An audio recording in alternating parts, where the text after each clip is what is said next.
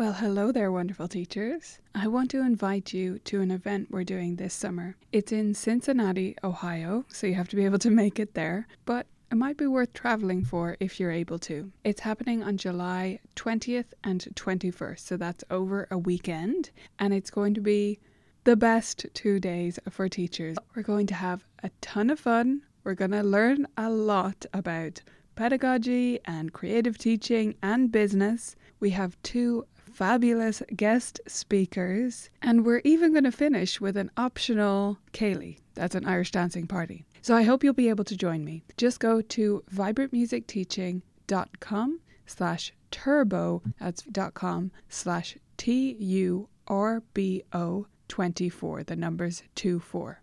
I hope you'll check it out, view all the details there, and I hope to see you in Cincinnati in July. On with the episode. Vibrant, Vibrant, vibrant music teaching. proven and practical Tips, strategies and ideas for music teachers.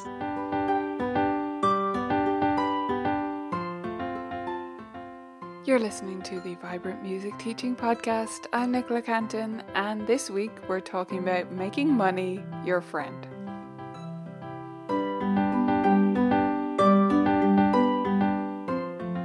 Hey there, lovely teachers. Welcome to this month's topic, this new month. So, a new topic, and we're talking all about business and money things. So, don't run away.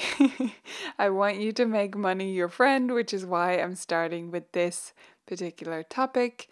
And I hope this serves as a primer for the rest of the month. So, why am I talking to you about making money your buddy? Well, if you already are on top of your finances, you feel like you have a good relationship with money, and you just feel like, well, I'm making as much as I want to, and I know where I sit, and I follow my budget, and everything's going peachy, then fine, skip this episode. You may even skip this whole month. You have my full permission. However, I'm imagining that that's not most of you. And there are several different reasons why you might be struggling with money right now. But there are three top reasons that I see cropping up as the underlying reason behind what teachers are saying a lot of the time.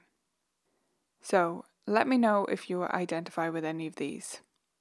Number one, you are an artist.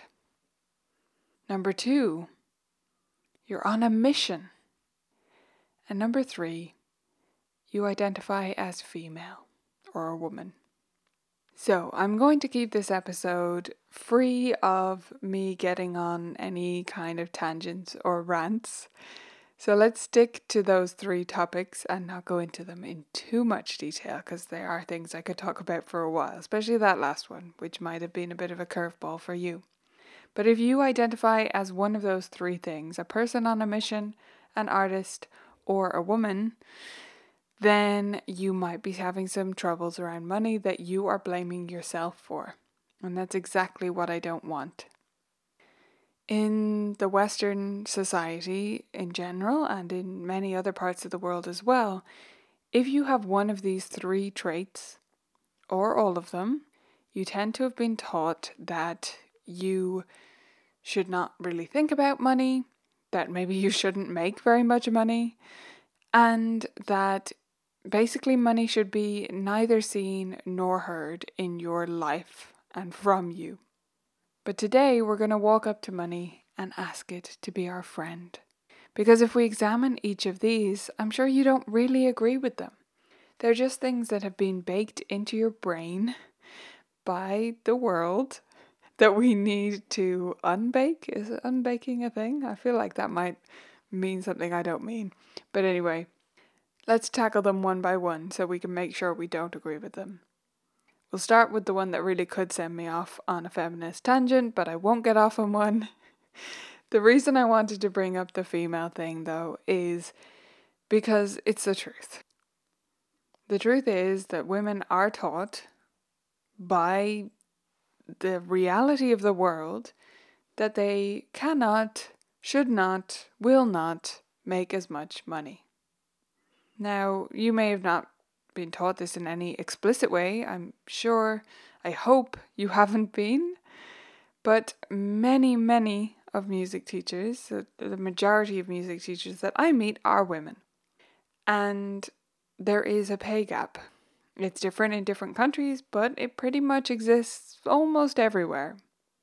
And the pay gap is not just, as I see it anyway, about the little the literal pay gap between people doing the same job, although that still exists, which is shocking that it's still around. But it's not just that, it's also that the professions that women tend to do more, like teaching, tend to be valued less financially. And there's nothing actually less valuable about teaching or nursing or any of the other professions that tend to have more women than men. But yet here we are. They are paid less. So if you agree with that, if you think that that's fine and that's how the world should be, I'm going to invite you to stop listening because honestly, I don't think I'm the voice for you. But assuming you agree with me, let's keep going. We don't think women, and if that's you, this includes you, should be paid less for doing the same work, or that the work that we tend to do and be good at should be valued less. So, going in reverse again, let's talk about this idea of a mission. The fact that because we're on a mission or we have a greater purpose, which might be spreading music into people's lives, creating lifelong musicians, creating art and artists, or helping students with learning differences to improve their learning outcomes in school through music. I mean, we have a variety of different objectives that can be considered sort of mission orientated or mission based. And that's another one of those things that I believe society has taught us that if you're doing something with a mission behind it, you shouldn't be paid as much as someone who isn't. But let's think about that. Don't we want the best people to do this kind of work? Not just our work, but let's take it out of our sector for a moment. Let's talk about charities. You know, often charity, people working in the charity sector, let's say in marketing, are paid less than those working in another sector doing the same job. And when you really step back and look at that, you think, wait, hang on a second. I see the argument for not bloating the pay of people in the charity sector. But don't we want the best marketers to be working for the charity versus for, I don't know, oil? I mean, when we really look at it, it doesn't make sense. So it's one of those things that when you take it through to its conclusion, you end up tying yourself in knots and reali- realizing your first instinct wasn't quite right. So the fact that you're on a mission, that you have some belief in some greater cause, shouldn't mean that you're not paid properly. In fact, it should mean that you're paid very fairly so that you can keep doing the work that you're doing because it's important and we want good people doing good work. And then the first one I mentioned the idea of being an artist. This is probably one of the most pervasive, but maybe one of the most talked about, which is why I left it for last in this little list. the starving artist mentality, right? The idea that you're not a real artist if you care about making profit, if you want to pay your bills and be able to afford reasonably priced new clothes when you need them. I mean, how ridiculous is that? I think we, everyone listening here, can agree that we want artists in the world, don't we? We want there to be art, whatever form that takes. We want there to be music. We want there to be visual art. We want there to be uh, performances and drama and all of these things. So, if we want there to be art, we need there to be artists to create it. And we need those artists to have time to create it.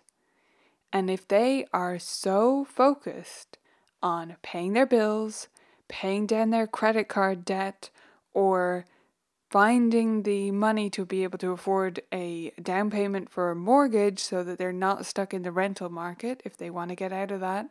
Just as an example, if their mind is so preoccupied with that, they go into a different, a completely different mindset, which is completely consumed by scarcity. There isn't enough money, there isn't enough money. This is just what happens when you don't have enough money. I mean, this is something that's been studied your brain switches into overdrive on that thing and it can't focus on anything else.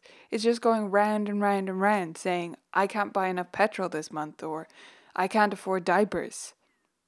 So, how could those people possibly create art under the circumstances? And even if they can, even if we've seen artists who have gone through hard times and they've still produced amazing things, I don't think that's an argument. I don't think you have to be tortured to create art. I believe that if those artists, at least a majority of them, had been provided for properly, if they had been able to put food on the table, pay their bills, afford health care, that they could have created even more art. Humanity needs you to create beautiful things and to teach other people, in this case, to create beautiful things. Don't you agree? Because otherwise, where are they going to come from? This is part of our mission. So, I know that statement might have made you blush, but we need artists. And if you consider yourself to be one or to be creating some in your studio, then those people need you to make money. And so do the other people, by the way, the people making the big money, the folks trading on Wall Street or investing in Silicon Valley unicorns. They have nothing to play with. They have no toys left if we don't keep creating things and keep bringing up a new generation of people who can think creatively. There's just nothing left. They're only playing with other people's ideas. So the fact that you think you shouldn't make money, or that if you try to make money, you're taking away from being an artist, well, it's just nonsense, isn't it? So let's try to ditch that mentality together. Now, I realize it is so baked into your brain that it's really hard to do that. And you may have agreed with everything I've said so far, or the majority of it but still not be able to move on and really face your finances, especially if you've dug yourself into a little bit of a hole or these ideas from society have had you dig a hole for yourself. So, to help you face it, I'm going to give you one more perspective, and that is about your students.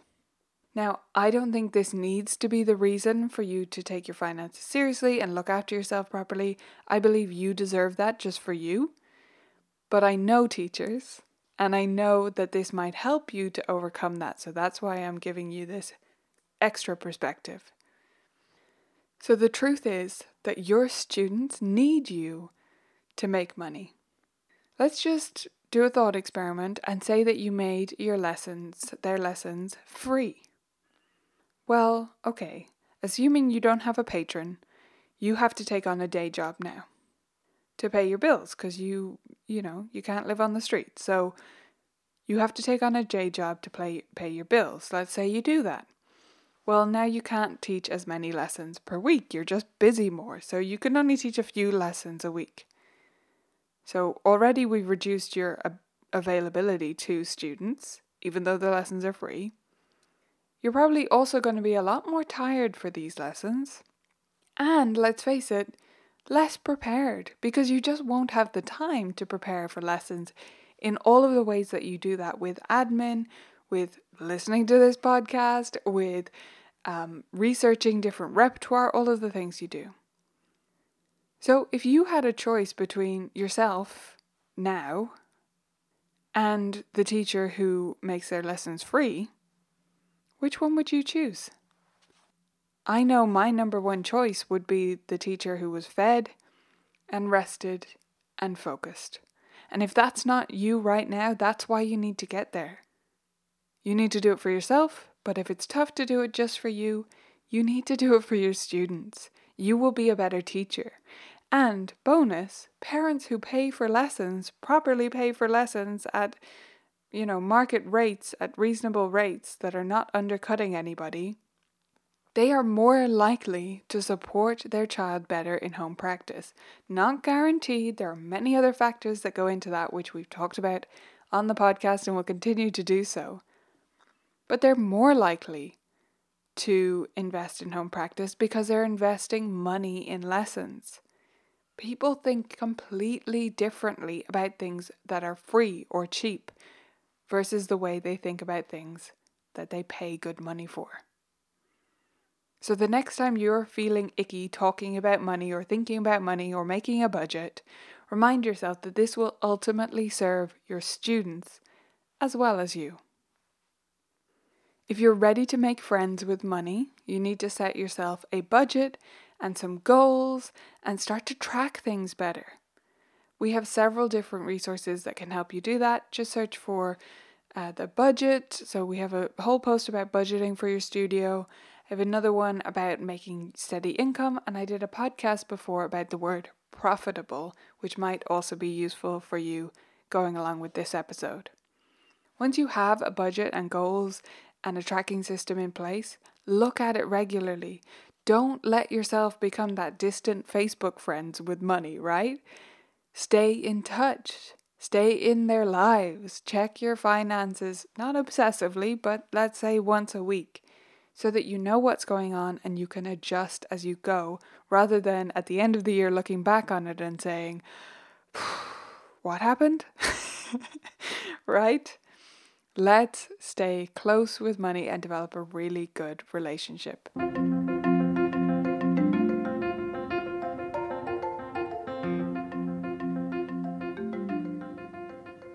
Your one thing of the week this week depends on your current status with money.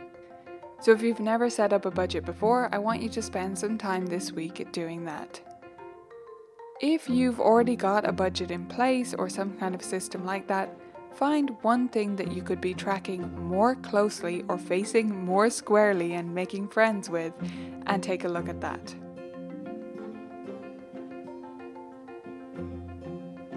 Hope you enjoyed this episode, beautiful teachers. I think it was an important one. Let me know your thoughts on it. I'd love to hear from you either on Instagram or Facebook at Colourful Keys or on the comments that go along with this episode on the article. I'll see you next week.